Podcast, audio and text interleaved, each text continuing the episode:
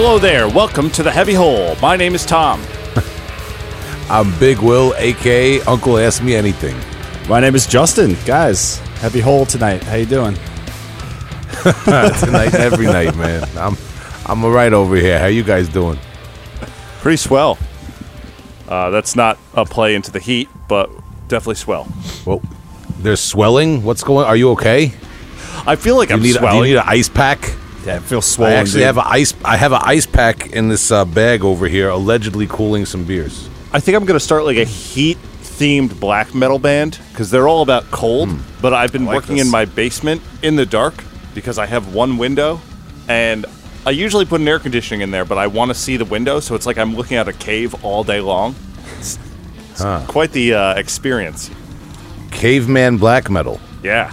The warm. Li- living warm that caveman metal, yes. maggot stomp lifestyle. Exactly. I'm not complaining. All right, man. I'm gonna send you some vitamin B pills, allegedly, uh, and, and make sure that you're getting your dose. Uh, and Justin, how you, Justin, your room looks brighter. Justin, Yeah, I don't get it. Uh, these I haven't changed my bulbs. Um, it's kind of annoying. It's hurt my eyes a little bit, but yeah, it's all good, dude. Just working all day, getting warm, and then going outside, standing in a kiddie pool, and rinsing my feet off, and letting that, oh, the that nice, cool nice, kind of soak nice, up. Classic, Yeah, just classic. man, just sweating, dude. Okay, Other than that, having a great time. nice. Because both you guys work uh, from home uh, via the computer most of the time, if I'm not mistaken. Right? Allegedly. That's correct. Yeah. Yes. You know, when the pandemic happened and everyone had was forced to be home, nothing changed. I understand. I stopped coming over. That that that, that changed. That changed, I mean, yes, that's very true. Come Uh, on. but you know how like uh, a lot of people were like, "Oh, I'm going stir crazy at home. This working at home isn't so great." And it's like, Mm-hmm. yeah, I've been doing it forever. I could have told you that. You've been stir crazy, man. I know you. I attempted to lay myself off uh, in the beginning of the pandemic, but then I needed money, so I hired myself back. You know, Good. full circle. Congratulations. well, you'll you'll always have a job here on the Heavy Hole podcast, um, Yeah. but we we don't pay you. at all, so. Uh, we don't pay ourselves either. what does the Patreon account go to? Like cassette tapes and fresh socks for the videos. So far, Like it's just been these microphones, and then it's sitting there until we can uh, pay for an RV to go to Maryland Death Fest in the year 2026. Yes, sitting there in an empty New Balance uh, sneaker cardboard box underneath Tom's bed. That's why I got the Patreon Oh, man. password. Well, you know, since you guys don't care, I'm just going to tell the listeners because I know they got my back about what about- I've been doing and how my weekend was. Yeah, It's all right. I'm a bad guy. cave guy. How, how you doing over there? Ca- What's yeah, going on, Will? Cave cave guy and uh, fluorescent light essence over there that's just talking to me through the computer. it's like you guys are like a yin yang on Skype right now with like how dark Tom's room is and how bright the effervescent studio is behind Justin. I'm we just playing it up. I'm I'm doing all right, man. I've been sweating my ass off doing uh, yard work. Um, did a little bit of the old uh, lawn mowing and weed whacking and uh, trimming a forsythia bush. Uh, which is oh oh wow man. This guy just switched up the whole Skype thing on me man. Just moved into a different Um, office. I like this. It looks like you're on a spaceship. This is great. Or IKEA either one. Pretty close. yeah uh, just doing my thing man. Uh, perusing uh, cassette tapes online. That's kind of like my new little thing. It's a, a thrifty way to splurge on some new releases. 20 Buck Spin making most of their new releases available on cassette just to plug them again. Other labels as well. Um, that, that's about it man. Not a lot going on. A lot of writing Um, I don't know if I want to really reveal what's going on behind the scenes completely. Um, you know, like the little guy behind the curtain in Wizard of Oz, but everyone knows that um, uh, Artificial Brains album, uh, you know, probably you know would have been close to being out by now, or at least finished by now. But with uh, you know the, the coronavirus and a lot of everything going, you know, we're we're we're, we're all working behind that uh, behind the scenes on that. But um, Afterbirth, right back to work. Uh, those guys never cease to amaze me. I don't know if the if the song is ready to um, to have vocals added to it yet, but there's a lot of ideas floating around. Very excited about that new Afterbirth material and a couple of things behind the scenes. Tom, you know what's going on with one of them, but I'm not going to spill the beans on anything. But um, uh, just working hard behind the scenes, man. Uh, and I got a little project of my own, little one man project. I'm I'm uh, mani- manipulating on a four track uh, behind the scenes, man. So there's a lot of stuff going on, man. You know, very excited to um to at least be productive and, and, and creative, man. You know, I'm excited that that uh, you know the people I work work on music with and in, in, in bands with, we can all do stuff through the um through the computer. Reeking Aura, you know, for instance. Don't get too into that because we got some questions for you. Um, if you don't mind, I think I'll just get. You didn't hear me roll up on the Segway? It's silent now because it's electric. Thank you for introducing your new electric um, economy Segway uh, that I will now put in the garage uh, with this. So tonight we're going to change up what we're doing. You know the podcast. We interview all kinds of people. We get a lot of questions for Will. We do have a full Q and A on the Patreon. So if you want to check that out, like questions for all of us, we thought it would be a, a good idea to kind of flip everything up and interview Will Smith of Heavy Hole Podcast fame. Yeah, not not the other Will Smith, man. He's got enough going on right now. It's He- crazy. No one wants to know about him. Never thought I'd feel bad for that guy, man. It's pretty wild what's going. All right, um, but yeah, Some um, intense shit. yeah, Yeah, so so yeah, we're gonna interview Will. Change this up a bit. It, it sounds like a great idea. Uh, what, let's get him on the phone. Ring him up. Uh, yeah, and just for clarification, this wasn't me, um, like with the calendar booking July and saying, you know, who'd be a g- good guest? Let the guys, let the guys blow smoke up my ass for two hours. Um, uh, we were talking about it. We were talking about different discussions and different things we could do. Uh, tonight we, you know, we had a guest on, on the hook. We, we have a few guests that were kind of like international guests and guests where the scheduling is getting a little wild right now. So sometimes things get thrown off, and we got to do it next week. Uh, so we were talking about what to do this week, and we did have kind of a, a few, a little bit of a backlog of some questions, I guess, for me about my projects, which I always appreciate. And um, you know, Tom thought it might be a good idea. Tom actually suggested this uh, to, to grill me um, and put me put me to all my allegedlys. Yeah, so with no further ado, let's get right the fuck into it.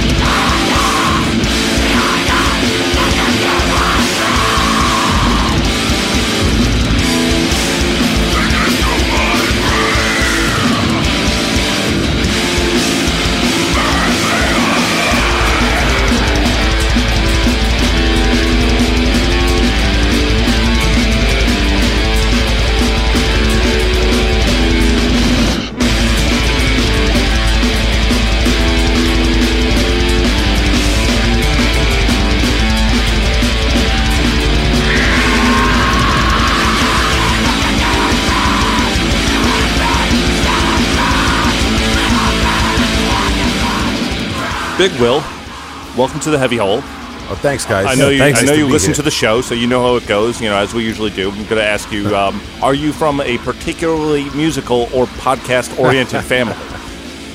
No, no way.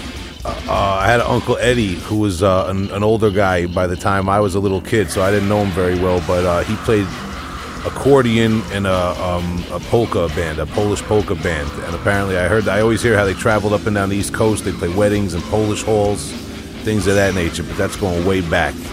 Um, other than that, no, nothing, man. I, I, I come from fairly I don't know what you say, like fairly, fairly I guess, stern blue collar uh, people on my father's side. You know, no no musicians, not a lot of creativity. My mother's my mother's a, like a visual artist more. She's my mother and my uh, my aunt, who's her twin sister, have always been dedicated uh, painters, illustrators. Um, they've had you know they've done a little business over the years. That when I was a kid, they used to make T-shirts for local businesses and make signs for people and things of that nature um, and they, they still every once in a while they'll do a craft fair and they'll sell it. They're they're more talented than they'll give themselves credit for. Um, but but no music. No, I was I, music was always like uh, was a freak thing, I guess. You know. Was there? Uh, I mean, was there stuff going on in the house, like while while your parents are making things, like uh, you know, like what were the sounds of of growing up, of, of home life? You know, radio's on. What's Well, w- what's playing? I, I was recording myself early on. I had a yeah? um, a big ass.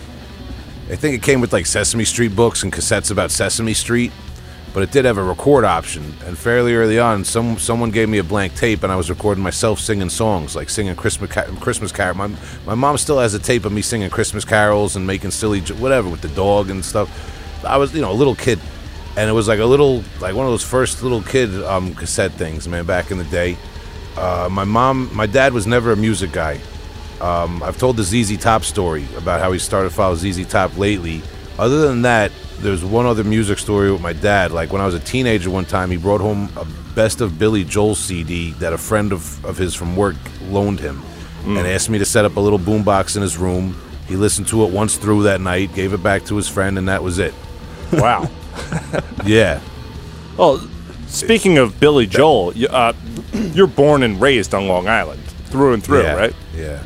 There's, Yeah. There's no surprises there, right? You didn't you didn't move out to uh, to Prague for a couple of years or anything, right? No, no, no. I've always lived in Huntington Station, man. Always. I've moved around in Hunting- within Huntington Station, but they never let me out of Huntington Station.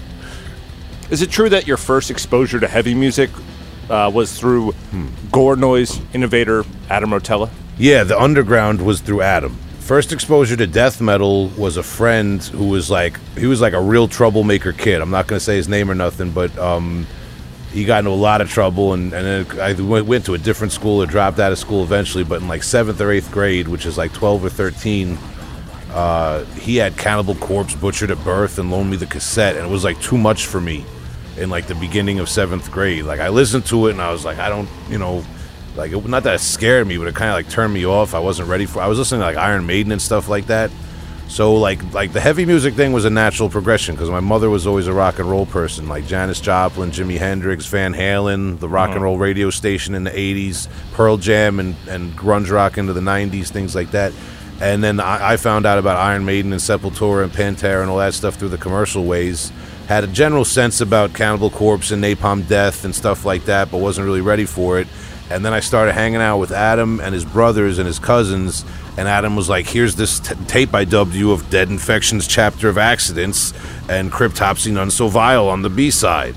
And it just clicked at that point because I was immersed with people that knew about it and would tell me stories about it.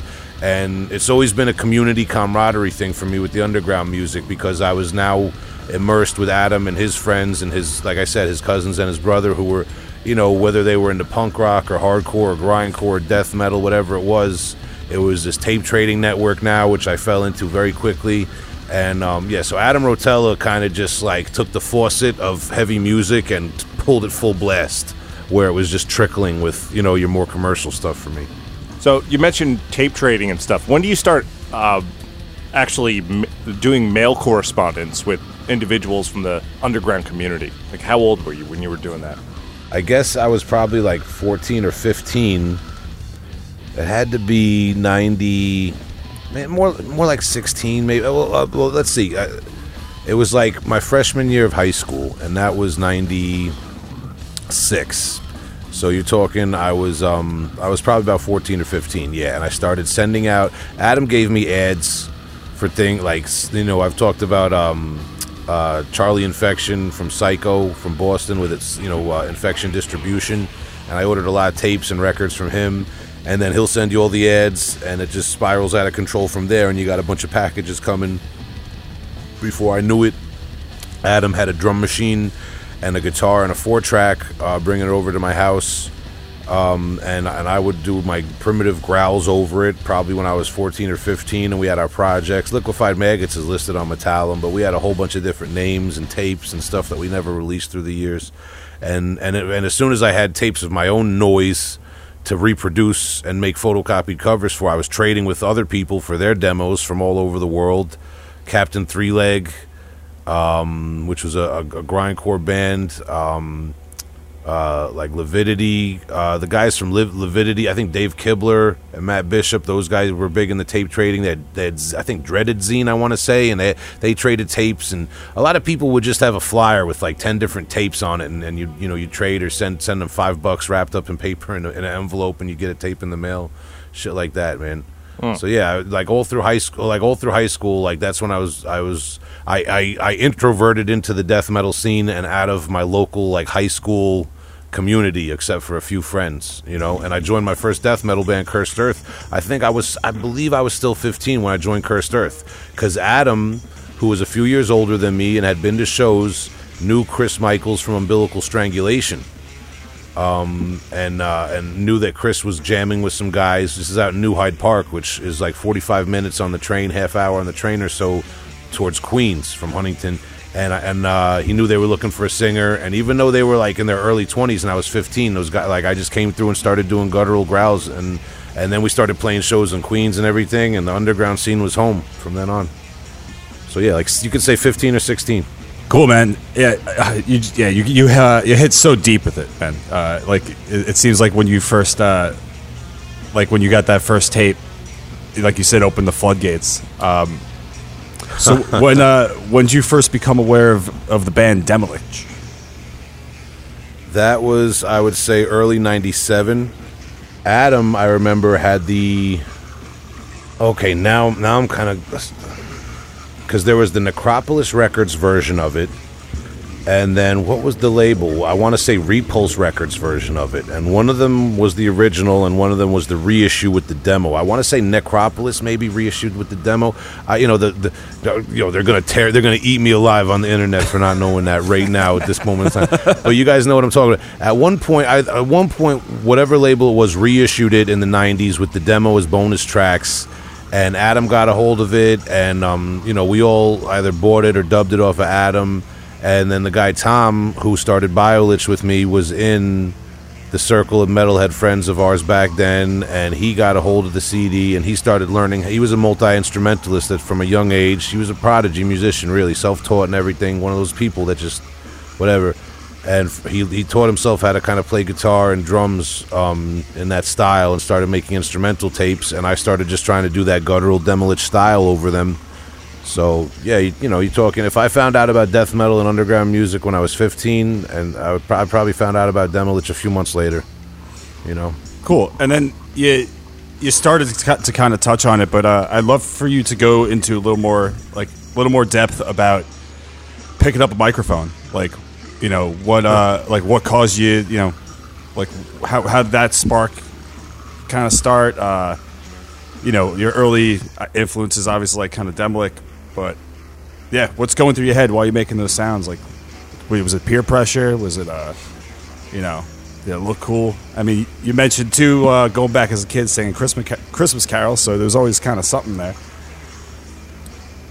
Yeah, like I, I was thinking about it, and I was always a real class clown type of kid. I was always kind of a weirdo, a little bit. I was never like with the cool kids or nothing like that, but I I could manage to kind of tag along in a sense every once in a while, um, by being a class clown as a as a little kid, you know. And I was always be outlandish and weird, and that's how I could get attention and kind of make the other kids laugh, give the teachers a hard time. I was kind of like that kid, and um you know, so I never had a problem kind of like acting out in front of people, I guess. And in a weird way, I feel like that translates. Like now I got kind of like a handle on it, and I use that, you know, when I perform live with my bands or something, you know, if that makes sense.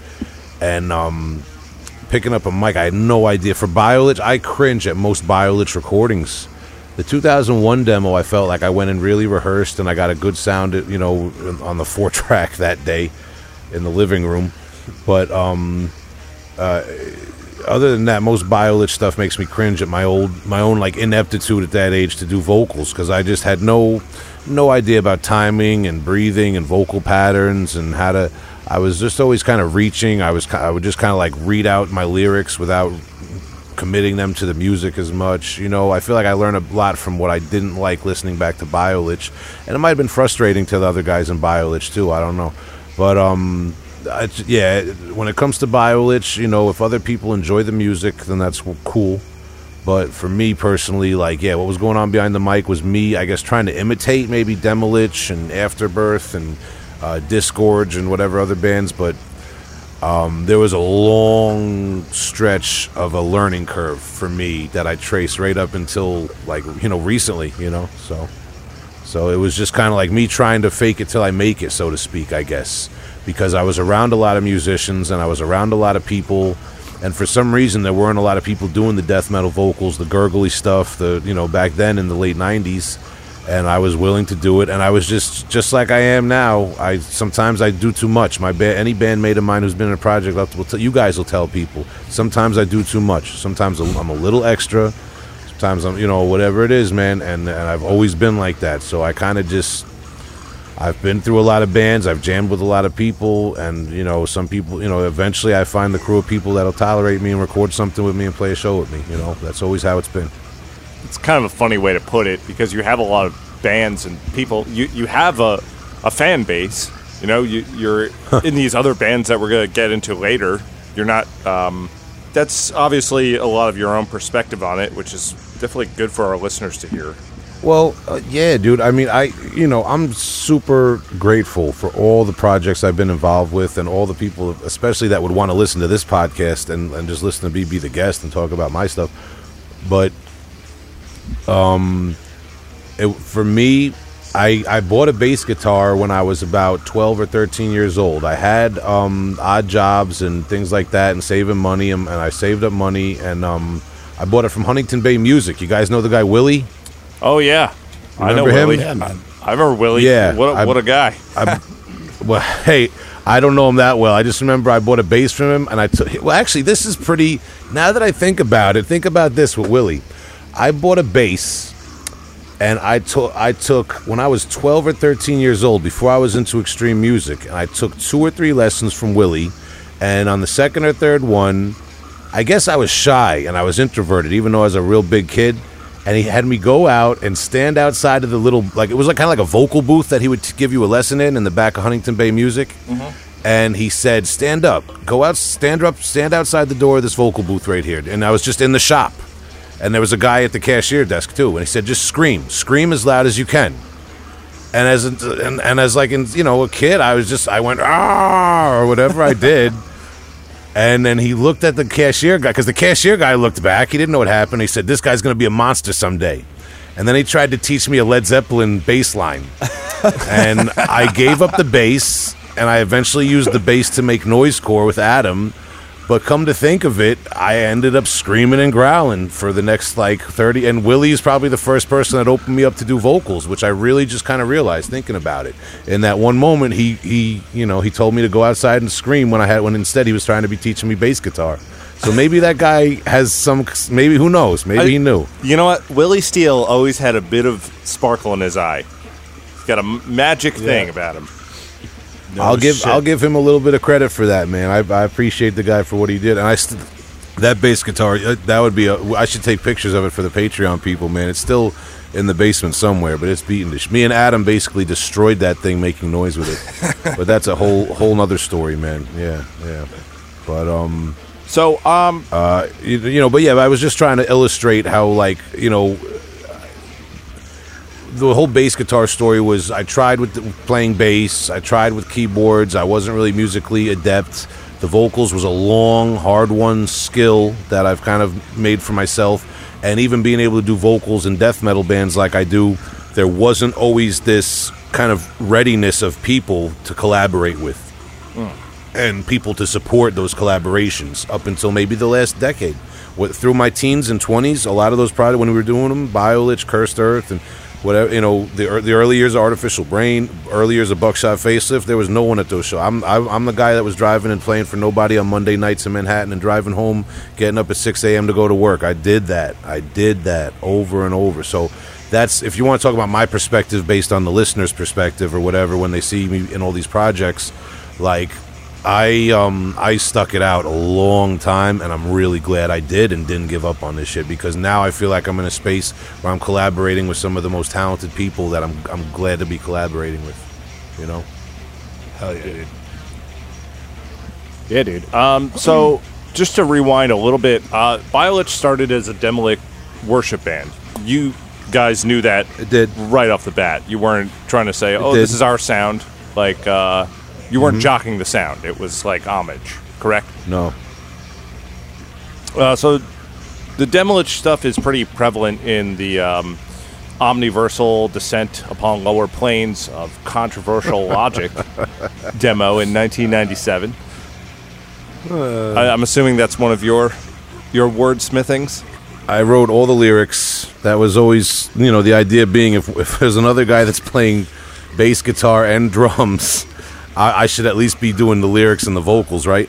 Um, and uh, You guys put out a, a demo every year from 2001 to 2004, and then finally releasing the space between home and Today EP. The Demilich influences Yeah. are less and less throughout the discography. Um, they're still there, they're still incorporated, but there's other elements like more technical parts, um, melodic parts, ambient sounds, prog elements, things that like listening to it almost I could recommend to someone who listened to early Between the Buried and Me.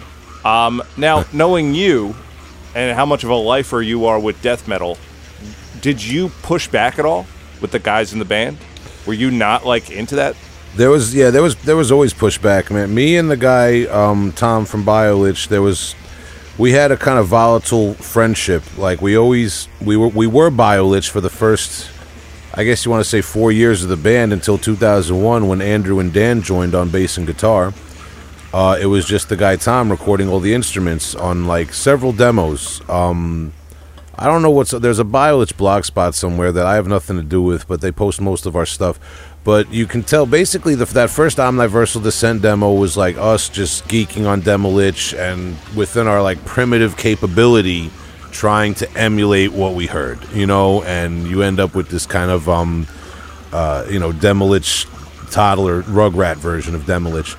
And um uh, after that, I think the ba- I think immediately the musical direction became a lot more about Gorguts because Obscura came out and blew everybody's mind, and um, Cryptopsy also. Cryptopsy, I really think that Cryptopsy and Gorguts became a lot more prevalent influences in, in Biolich early on, like right after that first demo, and the vocals were the main thing that became the Demilich tie-in because my vocals were like more the frog vocal thing.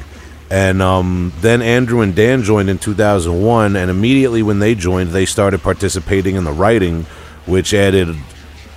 That's when, and you talk about between the buried and me. It's funny because they, you know, that's the early 2000s. That's when they were like really hot and still, I guess, perceived as a little bit more from the hardcore and death metal realm than just kind of like um, more of a commercial entity. And I don't say that to knock them, but you know, they were still coming from the underground a little more in the early 2000s. You know, and they and and, and that sort of thing, and um, you know, yeah, and metalcore in general, and and the right before the the band disbanded, um, Number Twelve looks like you became a huge influence on the drummer, who even though he he kind of fell back to drums when Andrew and Dan joined, um, he still was a head songwriter. He wrote most of the stuff on guitar.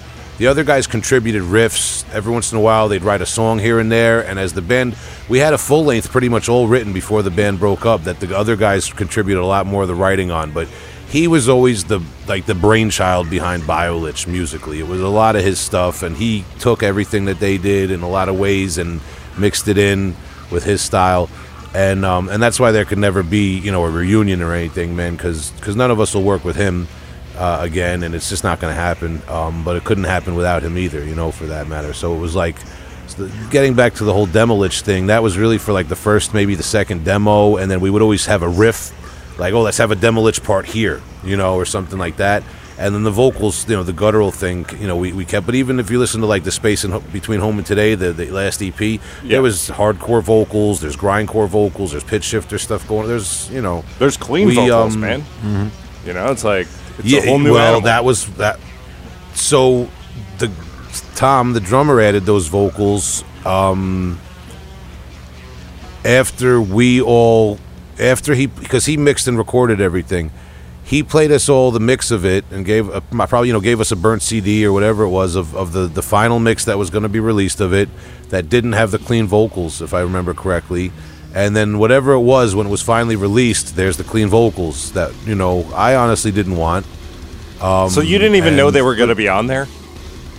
Well, that's him singing. That's not me. Yeah, I know, but he like showed you it before he vo- he put the vocals Um, Yeah. on.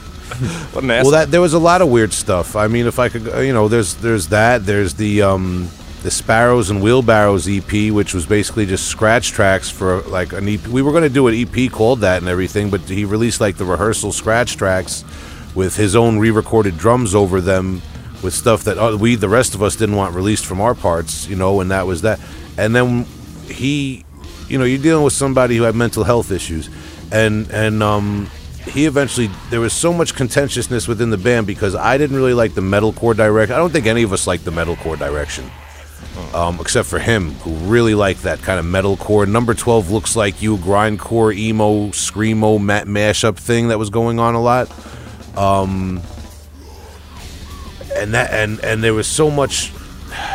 Me and him had a lot of animosity, and um, and and you know, man, I've never been the easiest person to work with. Uh, Every once in a while, myself, you know, so you know, maybe I wasn't the, the best uh, person to be around him either. But it just whatever. And and he broke up the band at a certain point, kind of just telling us, you know, whatever. And he made an announcement by like making up this fictitious interview with a fictitious Brazilian online webzine that he posted on our MySpace about why the band was breaking up and everything. And that's how we found out about it, or how I found out. And it was just a really weird thing. And I didn't talk to him for a long time.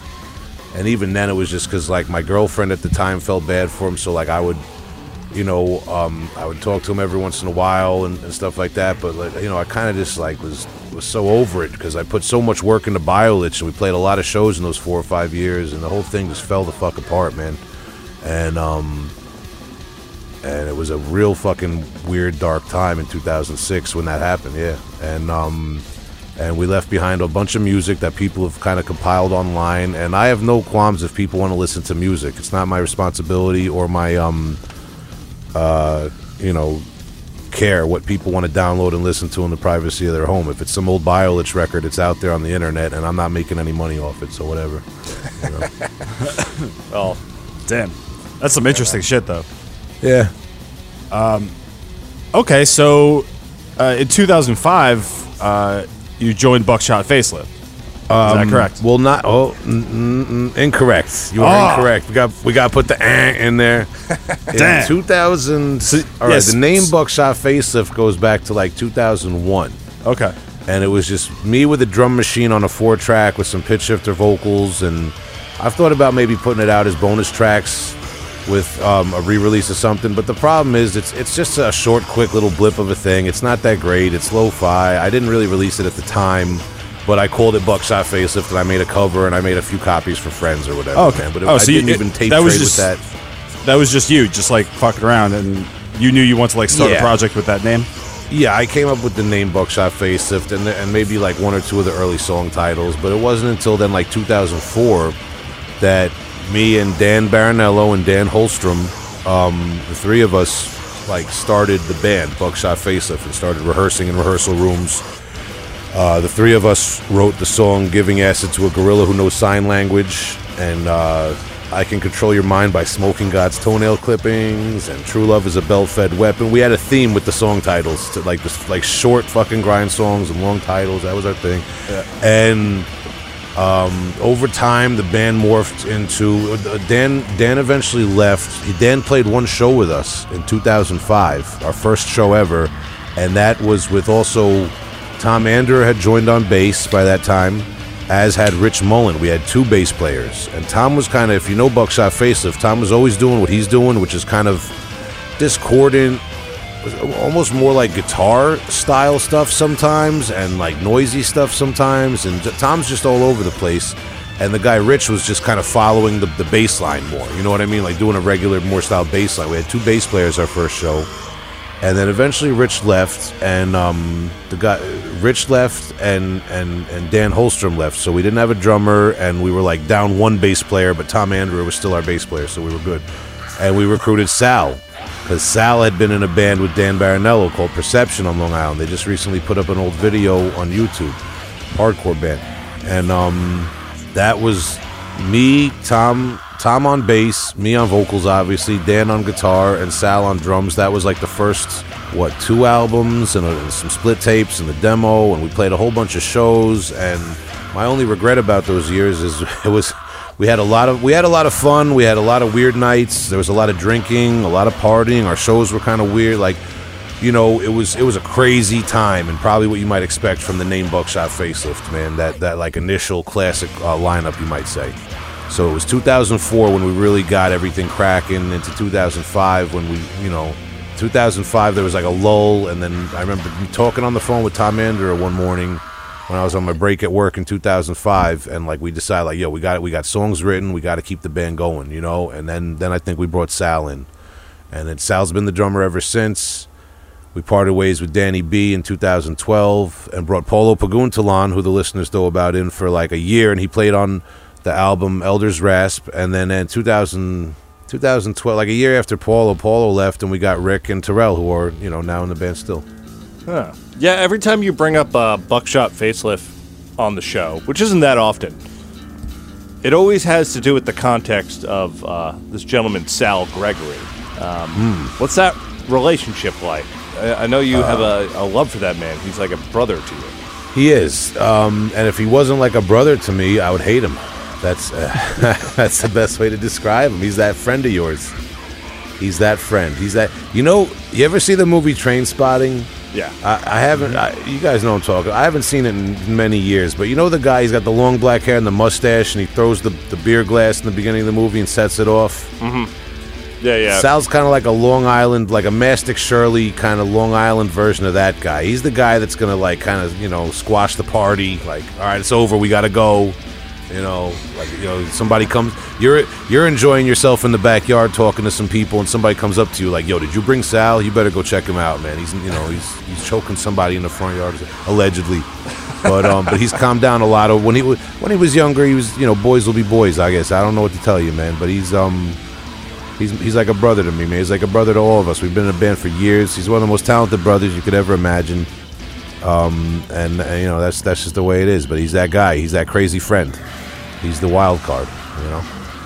You go on. You put out Universal Goat Tilt uh, in 2007. Anchors of the Armless Gods 2009. Scared Yeah. myself. I scared myself. Correct. The EP.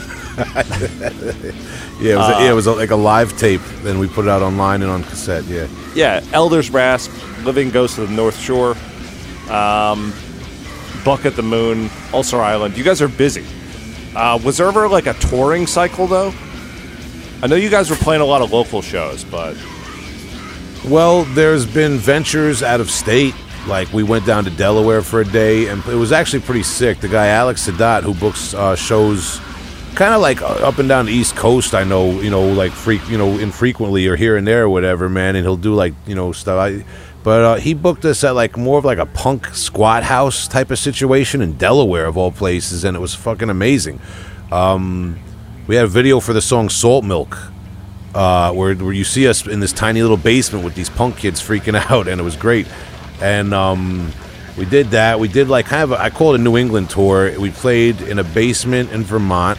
Uh, shout out to John Berg who booked us there, and we and we played in like an art gallery in Rhode Island, and we played at the LNG Club in Connecticut, which is like a historic punk rock club that I believe has closed down since. So uh, and you know, and, and we've we've been down to um, uh, uh, Pennsylvania. A few, you know, we've been up and down, you know, like Pennsylvania, as far down as Virginia, uh, but no touring, man. More like weekend things here and there, man. You know, so we've Buckshot Facelift has not traveled a whole lot. The dream has always been with Buckshot Facelift, maybe to do a West Coast tour, or to just go a whole all the way down to Florida and back tour. But you know, who knows what's going to happen, man. Buckshot's always been the band where it was a little loose and, and chaos and, and you know young on all, all all our parts in the beginning and um, you know nowadays it's more of an issue where you know normal stuff man we're all older and working uh, some of the guys are family guys so that slows everything down man but you know how it goes man that's part of the game you're doing the buckshot stuff. Uh, Biolich is done 2006. Around two th- Yeah. around 2007, you joined Andromorphous Rexalia for a short time. yeah yeah i did yeah, tell us about your short little stint there. that was wild i played one show uh, and i think that was at was it lucky 13 i forget now but um the Andromorphous Rexalia is, or was at the time, you know, the guy Joseph, uh, uh, the guitarist, and Wilson, the drummer, uh, who were were also both at the time in Animals Killing People. I know Wilson is like the constant. He's he's the diehard. We've talked about Wilson because he was in Cop Premises with Paulo on the episodes of Paulo Right. um, and they were looking for a singer, and he approached me because he wanted the guttural style, and he knew me from Biolich um, and stuff like that. And the problem for me was driving out to Brooklyn. I would drive out to Brooklyn and rehearse with them, and um, even if it was like once a month, maybe it would have been cool. But he wanted total dedication and commitment. He was him, Wilson. I'll say this: being in that band with, with Wilson and Joseph, but especially with Wilson because he was kind, he was the, he's the captain. He just he's he steers everything. He's got everything. He, he's showing me the lyrics. He's trying to make sure that the lyrics are right, even though it's guttural vocals and all this. He wants the guttural, he wants the vocals not to be pronunciated, but he wants to make sure it's the right lyrics. And he was just dedicated to his vision, which I supremely respect, but was hard for me given the distance. If you lived right around the corner, maybe it would have been a different story. But I've also come to see in myself that maybe I need to be the one in the band who has this vision, you know, and and is that committed to it in my own way because I'm the lyricist or something. But that's another story. So I was in Endomorphous Rexalia for maybe a year, maybe a few months, however long it was. Played one show. I, I have a rehearsal tape with me and Paulo both singing because the the, the um the show I played with them, it was me and Paulo both doing vocals, which was the, the arrangement for that brief period of time. And then I left. Uh, I called up Wilson. I told him, uh, you know, man to man, that the drive just couldn't work with me with where, you know, how things were for, for right now, and you know, it wasn't. Uh, wasn't a situation I could commit to, and I knew that he demanded a lot of commitment for, from people for his band, which I respect, but I couldn't do it. And um, I left on a handshake uh, with that band. And I, you know, I still see Wilson around from time to time at shows today, and Joseph too, and they're, they're good dudes, and, and we get along. So I, I was in that band for several rehearsals and one show, and um, you know, it just didn't work. You know, if we lived closer, probably would have worked out better. But that's that's how it goes, man. You know. But it, he, the way he runs his bands, Wilson, inspires me a lot in, in my my vision of how I do things. Him and uh, Greg Lehman of Telak Voven, both those guys are just so focused. Totally different bands and projects and instrumentalists, but uh, they the, their commitment and focus is like they remind me of each other in a, in a way like that. It's a good trait to have. Yeah, and it's almost like you know, you, you still got your hands on the segue a little bit because something I want to talk about Uh-oh. where where you had you know a lot of control and a lot of creative. Uh, Big Will, Uncle, Bill Pulaski.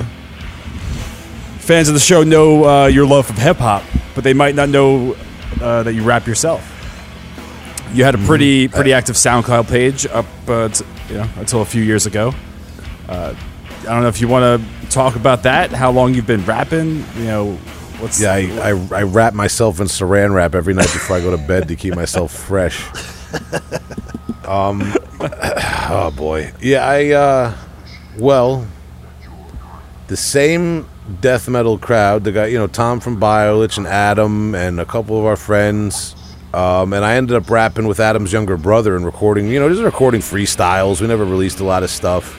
Uh, but it was just, it was more just something you did off the cuff uh, when you were hanging out, maybe allegedly drinking and, and partying or whatever when we were like 17, 18, 19, into our early 20s. And a lot of like Tom Andrew and um, our local friends from Huntington. We had a whole crew of people from Huntington who are maybe more affiliated with the hardcore scene and things like that, but we all used to hang out in our early 20s and you know when you're, when you're having a few beers or hanging out you freestyle with everybody. And um and I took it to the you know I'm not, I'm, I'm already writing lyrics all the time for my death metal bands and my projects and stuff like that. It was kind of natural. Yeah I'm gonna write write raps now. And I start spitting the written stuff when everyone's freestyling. And before you know it my friends you know who, who rap or make beats especially in the early 2000s it seemed like everyone had a little studio in their bedroom or their basement or something and everyone was recording little cdrs and burning cds of their mixtape and stuff.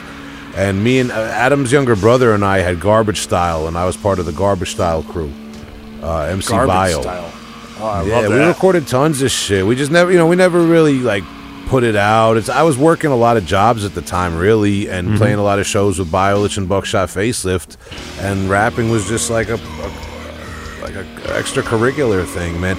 And I, I still, I might even get it in me to record a song one day again. Who knows, man? It, like the last four or five years now, I'd say I every once in a while I'll just write a song or write two, two or three songs and go to a studio and record them and put them up on the SoundCloud, and that's that, and, and call it a day. Who knows, man? Like I just.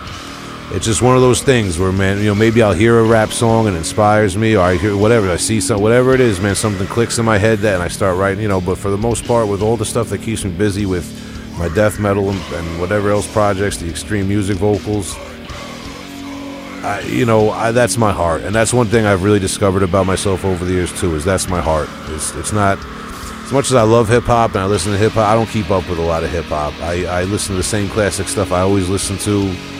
When I write, I write a certain style, and I might I might record a serious release one day or something like that. But I don't see myself ever committing to hip hop full time like the way I do with, with death metal. You know. Yeah, nice. Just uh, you know, it's another um, it's another flex, another uh, keep, keep the tool sharp. You know. Yeah, keep the writing skills sharp, man. You know, it's if you know if you look if you read my lyrics for Artificial Brain and Buckshot and whatever else a lot, uh, you know, there's there's got to be a hip hop influence in there because I, you know, just the way you, you know, it's called alliteration. See, I'm I'm I'm, I'm I am literate, you know, a alliteration. It's a word, man, but it, you know, it's the way you you know you write. That's Yeah. the one with the letters, right? That's the those. Yeah, you use the same letter letters. multiple times within like a, a phrasing of something, man. Come on, man. Shout shout to all the hipsters who think I'm Yeah, and uh, Okay. I urge our listeners to go check out Will rapping. Fun, good stuff in there. Old I- I Souls don't. Collective. well, you're on the Yeah, podcast. I don't. This, is, I- this is what happens when you're in that seat, Will. I know. I, I'm just kidding. People again, like the bi- like This the is my Bible stuff, recommendation for this week. you know, or like anything. There's even certain recordings of my bands, uh, other other projects out there, maybe floating around the internet. Man, if people are going to listen to it, they're going to listen to it. If they get something out of it, great, man. At, at one point, it was something that was within my heart to make. Uh, so even if I listen back now and I'm like, uh, ugh, should I should I keep that on the internet for people to listen to? It's like whatever, man. It's if there, somebody wants to listen to it, go for it, man. Yeah, that's the same dude gurgling over the artificial brain record, man. Maybe get a kick out of it. Yeah, so it seems like there was a, a bit of a lull uh, with the Buckshot releases in the early 2010s, but that's also when you were recruited to join Artificial Brain. You were recruited, right? Yeah. I applied. I um they were looking for a vocalist and Paulo knew them and knew they were looking for a vocalist and told me. And I sent an email to Sam Smith. Um uh, you know, explaining, uh, you know, Paulo told me looking for a singer, da da da. I'd met him like maybe once or twice when I was in Biolich at shows or something. And um, I drove out to Valley Stream to uh, to Keith, the drummer's basement, where they were rehearsing at the time. It was like 2009, I want to say. And um, kind of just freestyled some stuff over songs they had, and they, they gave me a CD that had some instrumentals burned on it, and that, it was a wrap. That that was it. I was I was in Artificial Brain at that point. Nice. 2009. And that was three years after Biolich broke up. And during that time, Buckshot Facelift like I say, it was just kind of a little chaotic. It was, you know, on my end too, man. I'm not trying to say I was innocent in any of that, man. It was just kind of, it wasn't. I didn't take the helm, and I think maybe people were looking for looking for me to take the helm with the band, and maybe I messed up some things that people were looking for me to. So I'll, I will even take more of the blame than other people. But Buckshot Facelift just wasn't running how I expected it to, uh, because maybe I needed to step up, you know, at that point. And um, artificial brain kind of just, uh, I was able to do the gurgly death metal vocals again, which was always in my heart, and um, it gave me like a second uh, life. Because if you look, 2009, I'm I'm in my late 20s. By the time Artificial Brain takes off and records our demos and starts playing shows, I'm in my early 30s.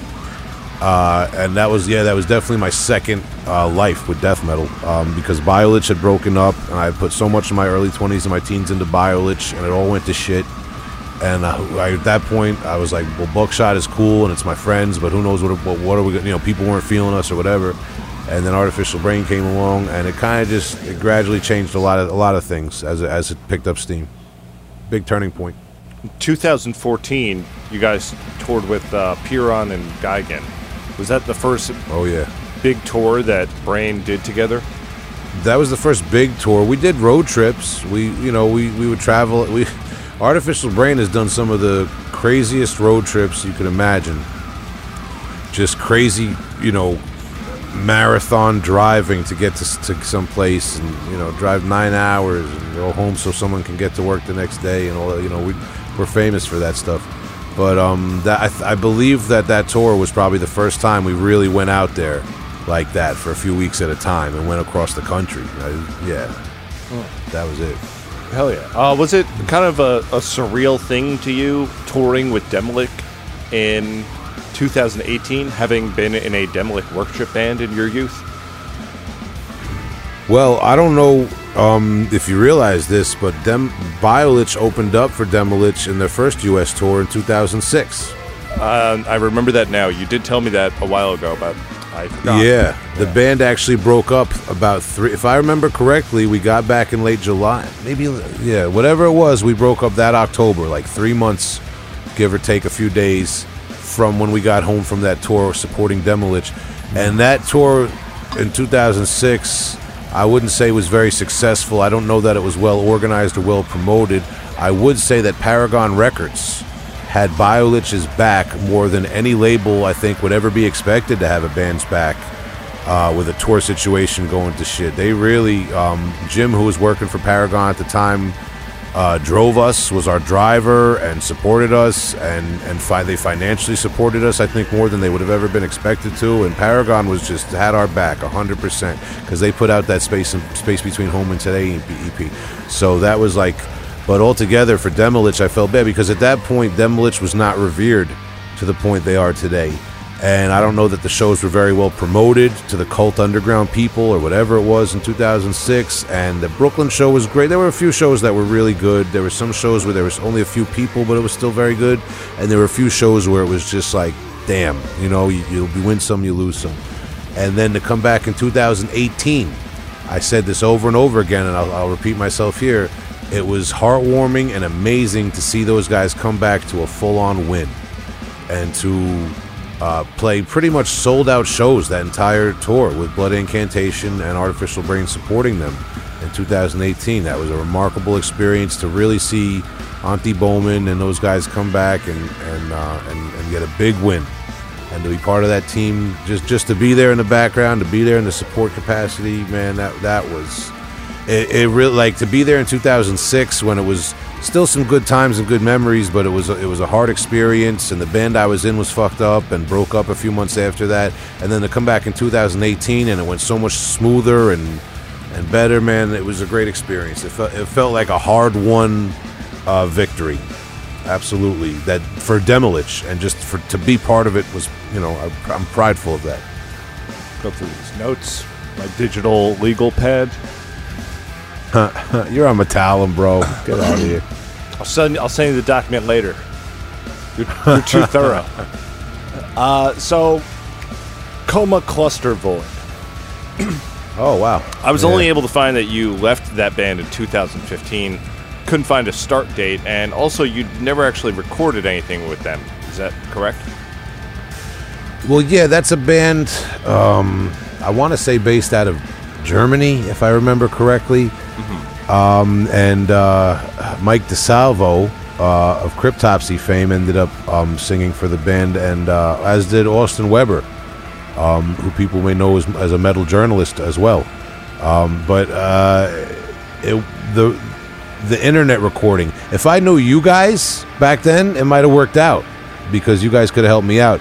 But it just wasn't in me because I didn't have the technology to record from my house um, like other people do, and I ended up going to a studio and paying out of pocket. It, ju- it just was not for me how things were working.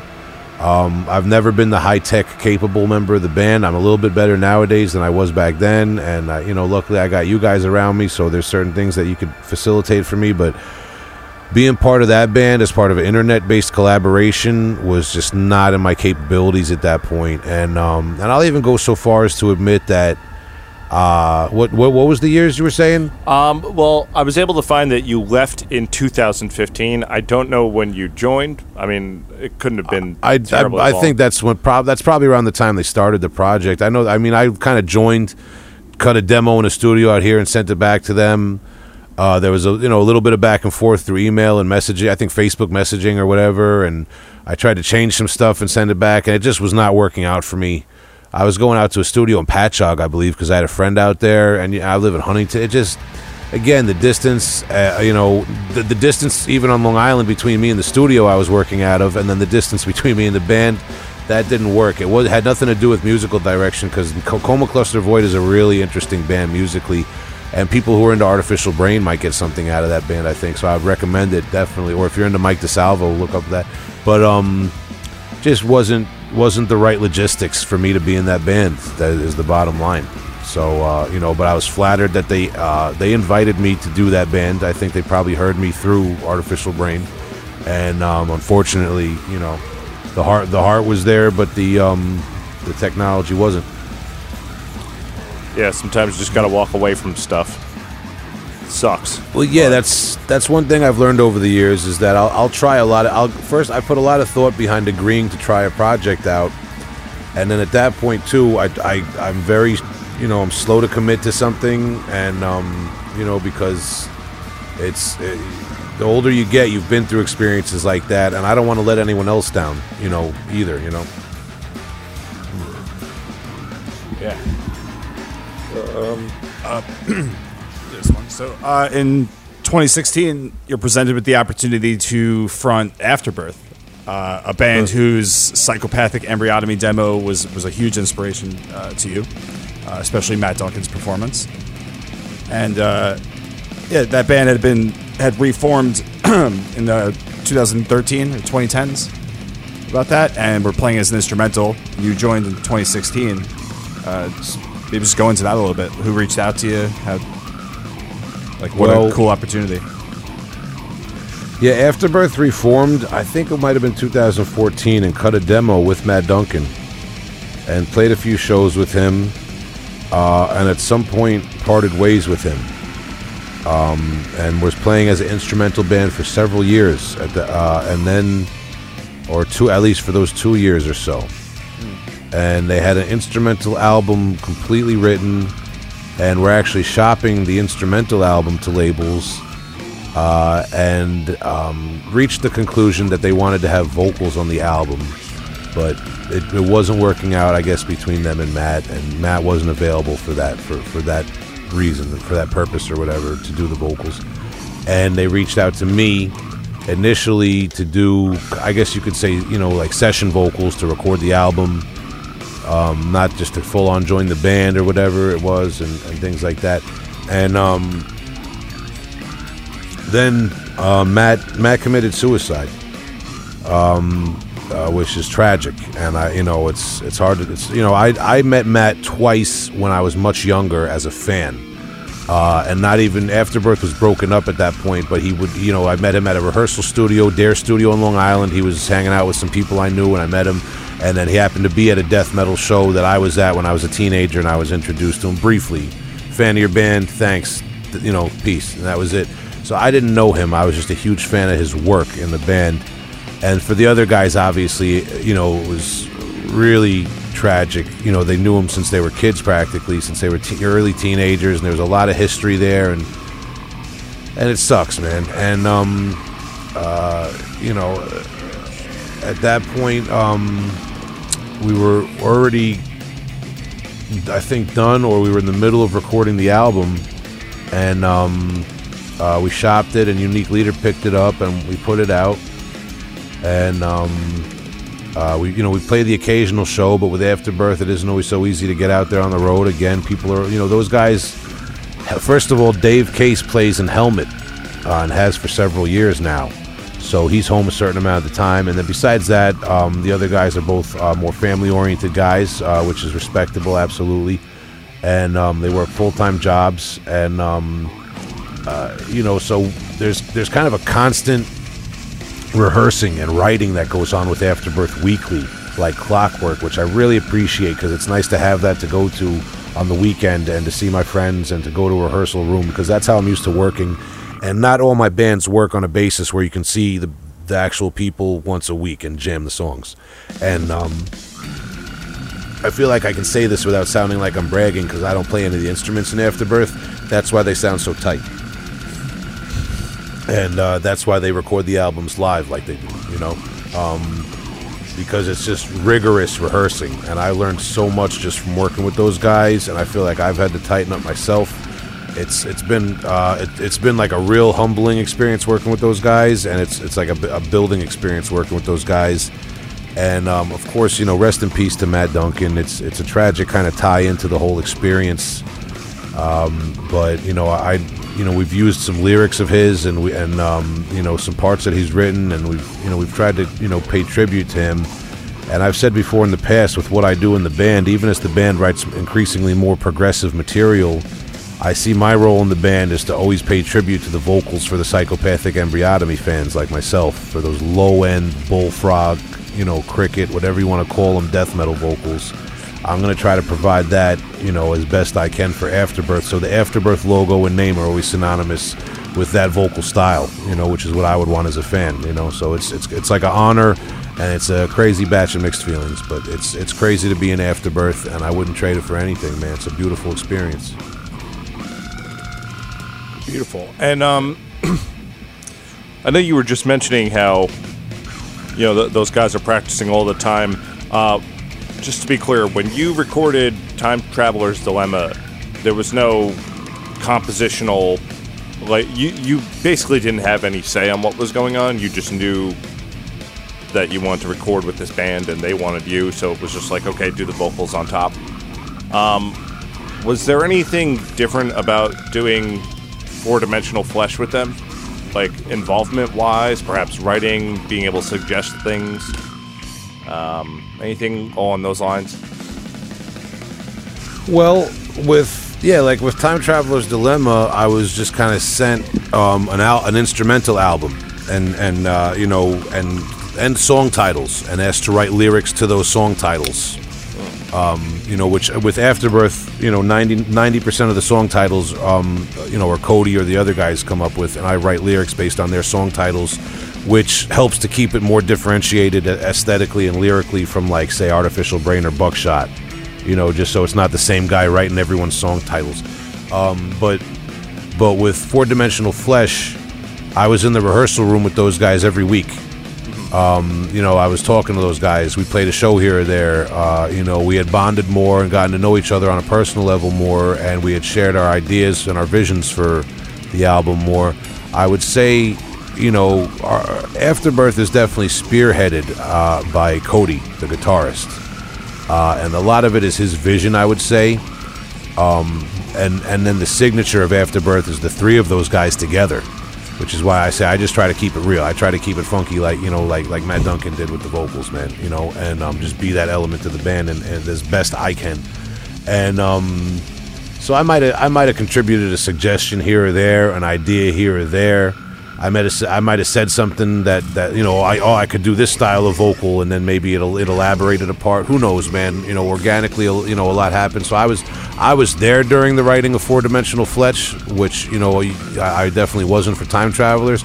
Um, and and maybe I also had a lot more time to work on the vocals for Four Dimensional Flesh. Because think about it, with Time Travelers, those guys had already recorded all their parts, been sitting on it and listening to it, and and I just kind of was like, all right, I wrote the album in you know a week or so, you know, and then Four Dimensional Flesh, as a you know as a week or two goes by, you know, you write the song, then a month goes by, now you got the song, uh, however long it takes, the song's done.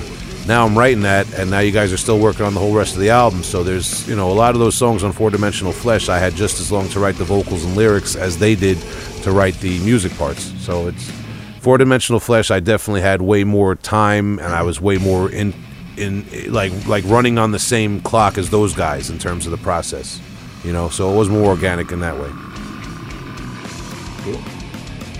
Nice. Well, well, you know, I, am sure you're a fan of the show, and, and like always, we want to be uh, res- respectful of your time and uh, you know wind down a little bit now, but uh, we don't want to don't want to leave without talking about uh, most recent project, or at least most recent release, with uh, Reeking Aura.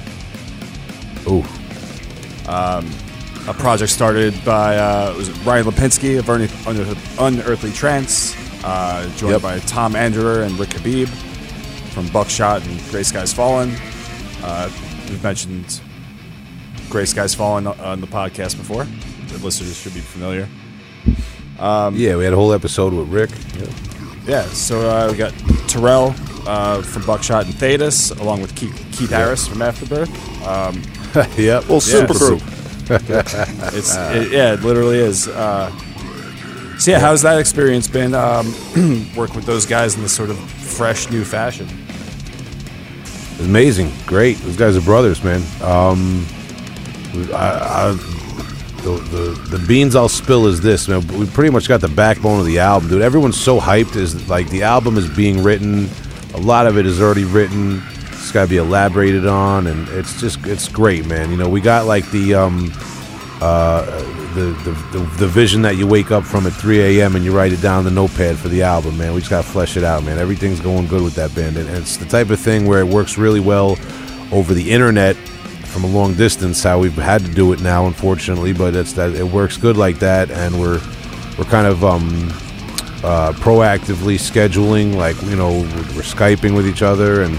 Uh, we're, we're trying to make it work, man. So we're we're really excited about that band and just work. Those guys are all brothers, man.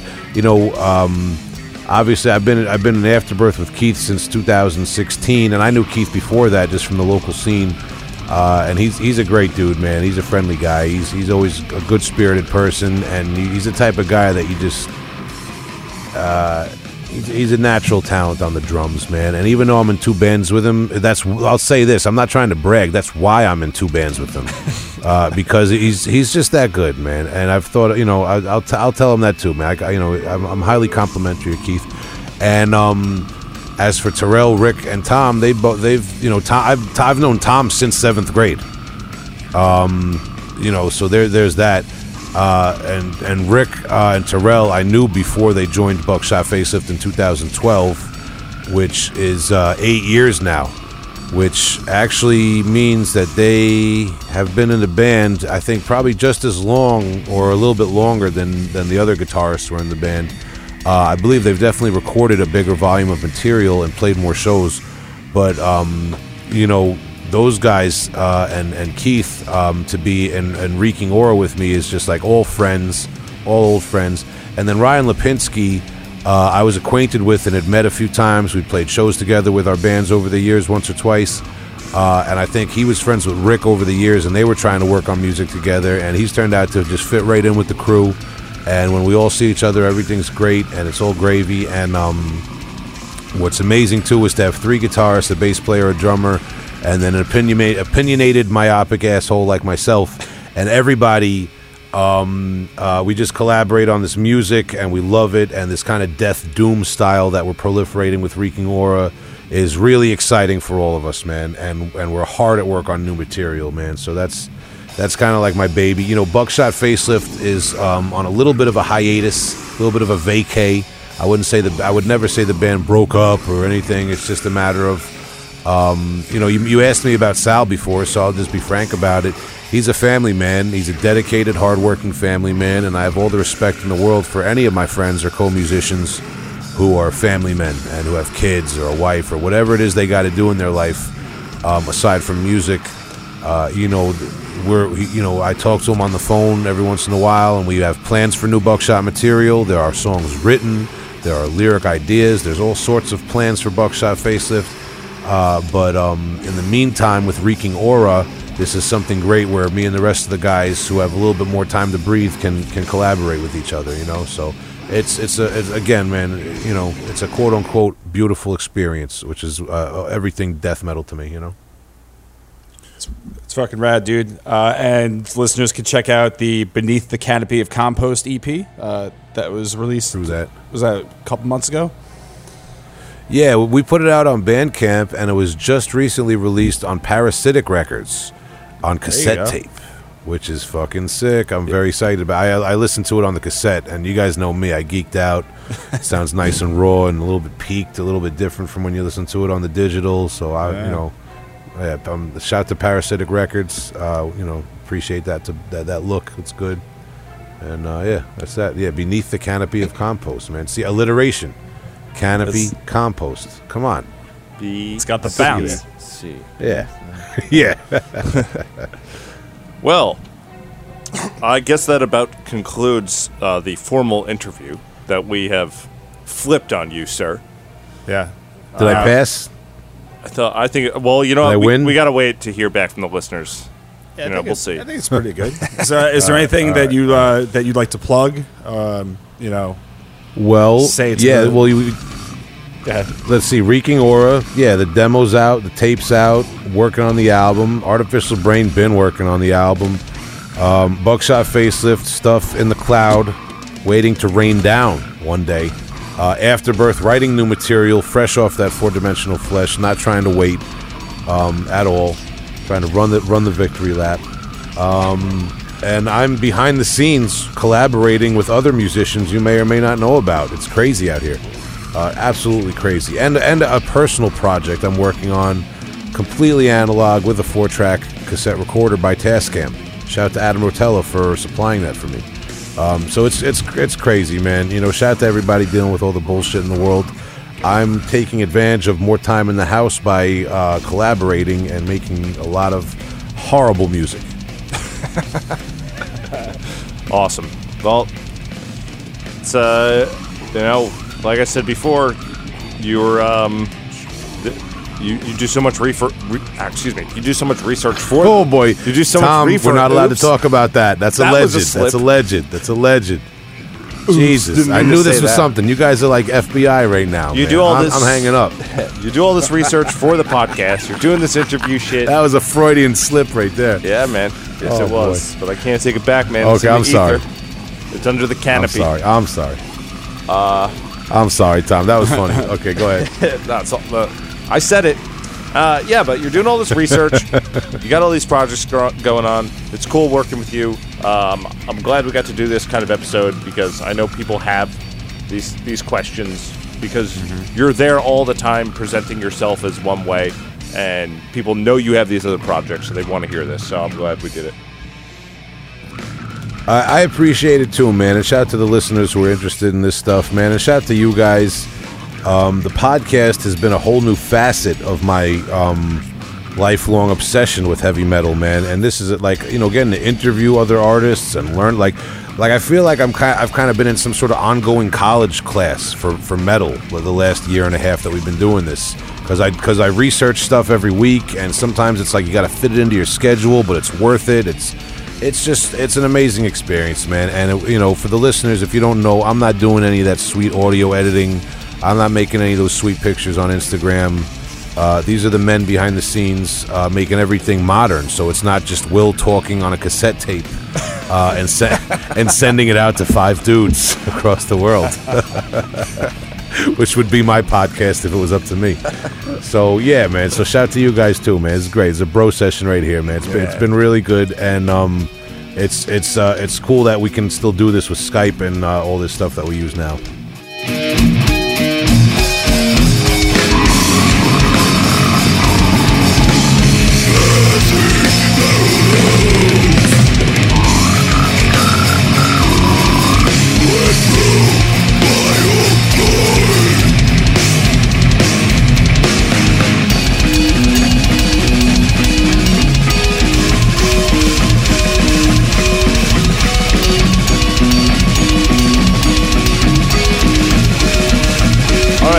recommendation hour. Who wants to go first? Who? why don't one of you guys go first because i'm getting tired of hearing my own voice at this point i'm sure the listeners are too i've right. already recommended every album i've ever recorded All right, guys. Um, I'm gonna I'm gonna take you like back in time a little bit, uh, but it's also the future. So my recommendation this week is out of Cancun, Mexico, which is just perfect. It's exactly where they, they need to be from. The band Jet Jaguar, and their Yeah. brand their new album Endless Nights. they did it They they, fucking they did really it. did it So, I urge everybody to go check out the music video for the single "Blinding Lights" off of "Endless Nights." they're they're rapping too, so it's it's, it's so good. Um, This fucking winger Bon Jovi, like slightly Judas Priest kind of deal going on. This is just like arena hair metal rock. Like I recommended this Yes. because I, I I I couldn't keep my eyes off this video and the singer and his like weird nasally beautiful voice. Um, I listened to it like five times. Now I hate it. I hate. I can't stand it. But tomorrow I'm gonna start listening to it again. Uh, yeah, this is total like you know 1985 sing along arena fucking rock. Uh, there needs to be more Tawny Kitten in this in this video. Uh, it's just it's just them. There's no cars or anything like that, but they do have like previous songs about cars, so that's pretty sick. Uh, this band won the 2017 Wacken Open Air Metal Battle, which is perfect. That's those are the kind of battles they need to be in. Uh, They more open, more air, more metal battles. Um, yeah, fucking rip the sleeves off of your shirt right now and uh, and check out Jet Jaguar's Endless Nights. And, right. and just find someone to love. Yeah. few points. Few points I want to bring up about your monologue. Uh, I believe her name is pronounced Tawny Kitaen. Oh, okay. Um, I've never seen the Pixar movie Cars, but I'll take your word on it. and when I saw this video, I'm glad you brought up Winger. Because that's what immediately came into my mind is our Winger discussion about how some of the more subtle, nuanced, uh, progressive, and even extreme and technical uh, details within the glam rock tapestry of this band might get lost on the casual listener. But sophisticated ears like our own would realize the brilliance herein. This is this is truly like the best part for me was they went with that oh chorus where they were just saying oh over and over again. Yeah, Like, I really right thought that. I would. I was like, is this one of those avant-garde um, Skittles or Old Spice commercials? Is this is this what we're doing now? And then the whole song came on, and I was like, wait a minute, this is kind of weird. And like my brain was like, Will, this is sick. This is kind of sick. And I, I was like, no, I don't want to admit it. But uh, Justin, you did it. it it's it's it's a little sick. It's there's It's- some dude, it's yeah, there's something there. There's It's something there. All right, Fucking catchy as fuck. I don't know. I don't know anymore. I don't know. Well, you'll definitely be headed for a heartbreak if you don't check this out.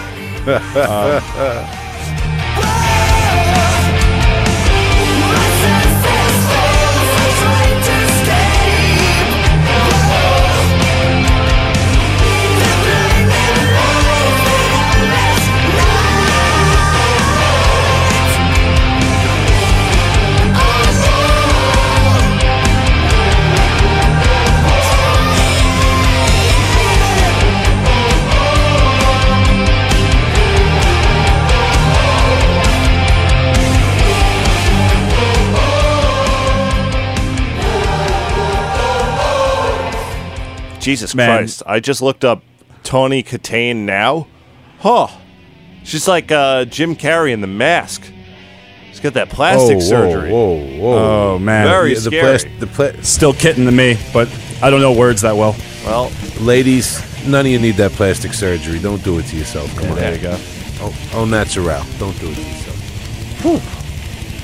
tonight I uh, stumbled across a band from Belo Horizonte, Minas Gerais, down in Brazil. It's a band called Drowned. You sure did. Woof.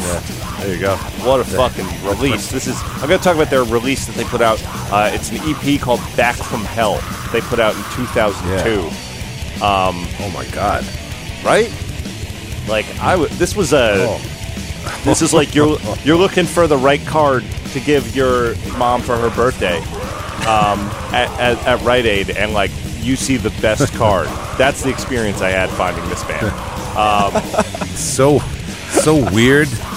So like, uh, so oddly melodic when it's unexpected, and then so back to weird and brutal and ugly.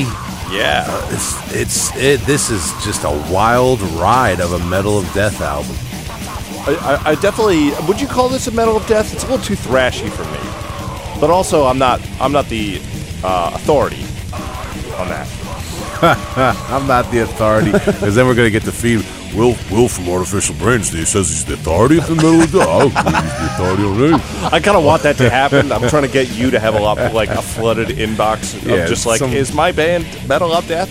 I don't want beef with anyone's war metal band. Listen, uh, no, but this this is just so crazy. The vocals just sounded like he didn't give a fuck, and um, and, and then there's these rando guitar parts that just break. It, this was just if it's not metal of death, it's metal of something. It, Yeah, it, it- was a wild ride. into the abyss, man. This fucking record. What a what a great death metal album. Yeah, for real. Um, yeah, it's a good one. Check it out. Drowned, Back from Hell.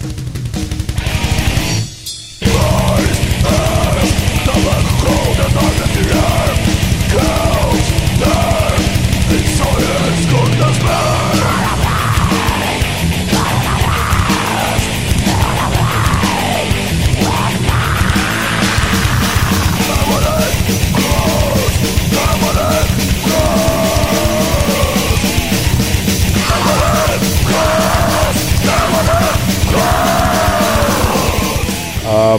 I have to take you guys on a wild, confusing, and emotional ride through the Mexican death metal scene right now. Uh, Justin, interesting coincidence because we don't we don't plan this out, Justin. Um, that we're gonna pick. Tom's off to over here with the Brazilian um, suggestion, and and uh, you know here Justin and I both are with the Mexican. We, you know we didn't plan that, but um, something that uh, just came up in my algorithm is the band Putrescence. P U T R E S C E N C E. All right, and according to my research, as far as I can look into this, uh, there are two bands operating out of the country of Mexico with that name who have just recently released albums. Uh, one being Die Human Race, uh, and the other being Pestilent Deity of Death, both released by bands named Putrescence from Mexico. Uh, doesn't list either of these new albums. Metallum only lists one of the Putrescence from Mexico uh, and does not list their new album. So this is crazy. Um, this is a heavy hole exclusive right here, and we'll keep you posted. But all I know is, in the interest of fairness, I will say um, the one that released the Die Human Race. I'm realizing as I talk how hard it is for me to pronounce this band name, Putrescence. Um, Die Human Race. You can check that out. It's a little bit more of an old school on the brutal death metal type of uh, styling and suggested. But the one that I actually listened to and recommended to you guys and kind of uh, got my thoughts together on today before I realized there were two bands with this name from Mexico is the one that just released Pestilent Deity of Death in, in uh, like July 2020, hot off the press. And this album truly impressed me. Um, it reminded me in a lot of ways, uh, not so subtly, of their uh, regional peers or uh, regional forebearers, Disgorge from Mexico. Um, and, and a lot of the ways that the drums connect to the chunky blast riffs, and especially in the kind of almost monotonous, deep guttural vocals uh, that have almost a spoken word effect in the way they're, they're pronounced over the music at times. Not to say these guys are to the point of maybe a viscera infest where they copy Disgorge Mexico's style to a, to a large degree.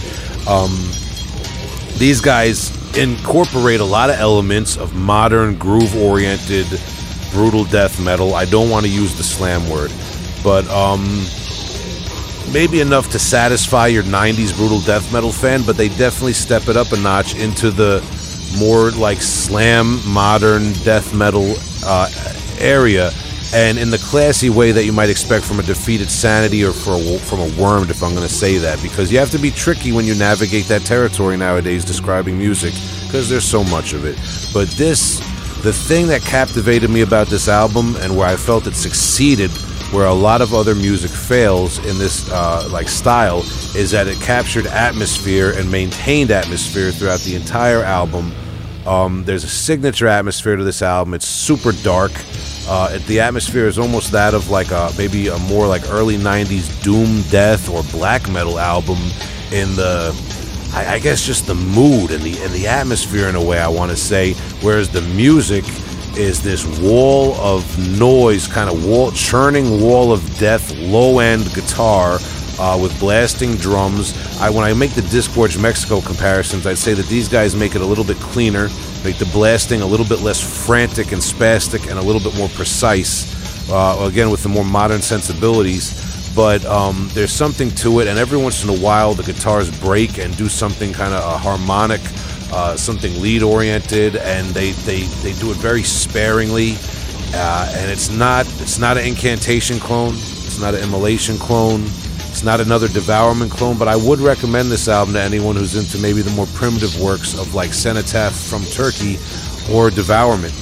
uh, like Devourment's first album or something because it just captures that dark, moody atmosphere of almost like a horror movie or something, but within the realm of groove-oriented brutal death metal, and it also satisfies a lot of uh, older Disgorge Mexico's like aesthetic qualities in terms of how the drums meet the, the guitars and how the vocals convey ideas. It's it's it's really I felt like just for me personally and what I've my intake of death metal over the years and what people kind of know me to, to be known for with the brutal guttural death metal, the 90s death metal, this album is like a genius work within that context and, and kind of like one of a kind. It should be like in, in years to come, I think maybe this will be appreciated more. This is a really amazingly uh, done, independently released album.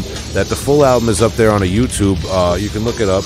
And um, they, I guess, the band themselves have CDs. They have a fairly new Facebook profile. I'm led to believe that this is their first album, Putrescence from Mexico, Pestilent Deity of Death, uh, from 2020. And again, not to be confused, apparently, allegedly, with Putrescence from Mexico, who just released Die Human Race. Two bands with the same name from Mexico. I, is this is this a situation where one guy quit and took the name? I don't know. I don't know what's going on. If anybody does, contact us on the social media. But for now, I highly recommend uh, you make the choice and um, listen to both, and you tell me. You make the choice between which Putrescence album from Mexico you want to listen to Die Human Race or Pestilent Deity of Death. They're both hot, uh, hot off the press, all right?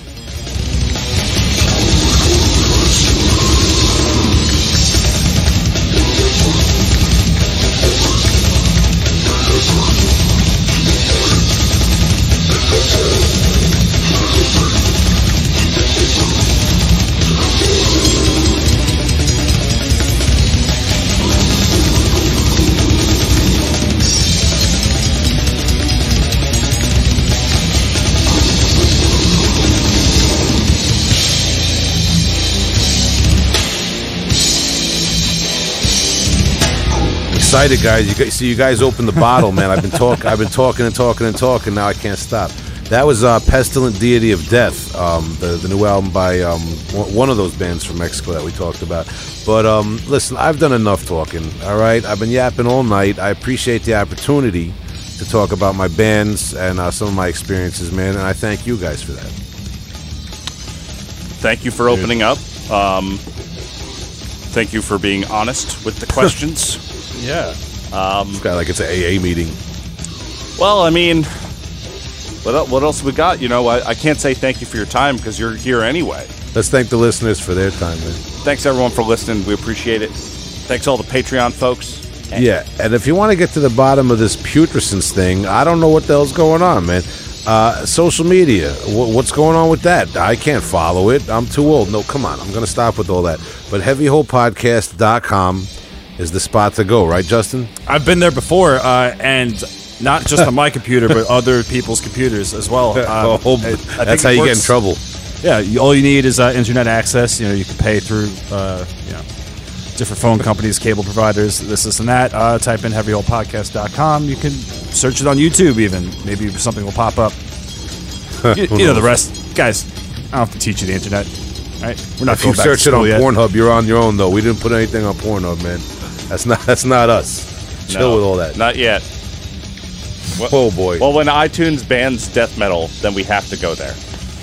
But that's a different conversation for a different day. yeah, it's a whole different episode of the heavyholepodcast.com allegedly.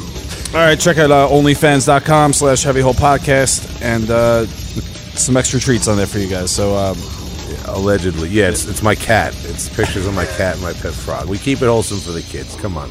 Yeah, I got no other URLs or anything to say. Oh yeah. You know how many I got? One?